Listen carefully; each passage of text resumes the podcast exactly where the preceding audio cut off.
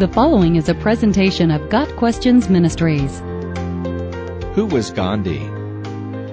Mohandas Karamchand Gandhi was born in 1869 to a nondescript family in western India. But when he died in 1948, he was one of the greatest political leaders in human history. His influence and character were so strong that by his mid 40s, he was already being referred to by the title Mahatma, meaning great soul. During his life, he was also referred to with reverence as Gandhi Ji, or more commonly as Bapu or Father. Gandhi's legacy is built upon his commitment to nonviolent revolution, or satyagraha, through which he helped India obtain independence from the British Empire. His birthday is celebrated in India as Gandhi Jayanti, and worldwide as the International Day of Nonviolence. At age 13, Gandhi was married by arrangement to Kastur Kapadia, age 14. She would remain his wife until her death 61 years later. Gandhi attended law school in London, England, but struggled as a trial attorney as he found it difficult to challenge witnesses on the stand. He then moved to South Africa. For more than 20 years, Gandhi struggled there against racial and religious discrimination. He was particularly bothered by the institutional racism that seemed to accompany British control over their territories. During this time, Gandhi began to call for nonviolent revolution as a means to challenge authority. His efforts in South Africa garnered him great respect and a large following. Gandhi returned to India, at that time still a British territory, and began working directly in politics. His primary goal was a fully independent India, one without any control from British or other foreign governments. His method for achieving his goal was satyagraha, roughly meaning non-violent revolution. This approach focuses on pacifism and diplomacy, escalating to non-cooperation when reason and submission do not work. After decades of struggle, intermittent imprisonments, and setbacks, as well as four failed assassination attempts, Gandhi's goal was finally achieved in 1947 as India was granted full independence. Gandhi's fifth brush with an assassin was his last, when militant Hindu Nathuram Godse shot him three times in the chest in 1948. Less than six months after realizing his dream of Indian self-government, Gandhi was being mourned worldwide.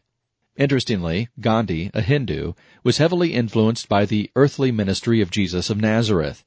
Compassion for social issues is foreign to a classical Hindu worldview, and Gandhi's social outlook was a product of his experiences with Christians and others. Gandhi also viewed Jesus' method of nonviolent persuasion as the epitome of satyagraha. In particular, Gandhi valued Jesus' moral commitment to not merely conquer a culture but to convert it. This, Gandhi realized, was the only way of effecting real, lasting change, a complete transformation in thinking. Jesus' death on the cross, in Gandhi's view, was humanity's greatest possible expression of satyagraha, willing suffering, self-sacrifice, and nonviolence on behalf of others. While hailed as a great moral leader and a transforming figure, Gandhi's legacy is markedly different from that of Jesus. Gandhi's morals were sometimes conflicted, even contradictory. For instance, while he passionately argued for nonviolence, the effectiveness of those efforts depended on a ruling power sensitive to moral arguments. His calls for unqualified pacifism and submission in the face of fascist regimes, such as the Axis powers of World War II, were seen as naive and unrealistic. And when evidence of the extent of the Holocaust was uncovered, Gandhi's suggestions seemed even more unreasonable. Also, Gandhi himself was not free from morally questionable behavior. Though the details are often misunderstood, Gandhi spent some time in his later years sharing his bed with naked young girls, including children of family members. His claimed purpose for this was to test his commitment to sexual abstinence, despite being married. This behavior was extremely controversial even among Gandhi's most ardent admirers. Biblically, we are told not to purposefully seek temptation, and we also are not to deprive a spouse from physical intimacy. Like Jesus, Gandhi spoke out against violence, greed, oppression, and hypocrisy. Gandhi recognized the need for a leader to identify with people in order to truly change them. However, Gandhi did not fully embrace the spiritual importance of Jesus Christ. As a young man, he referred to Hinduism as a solace.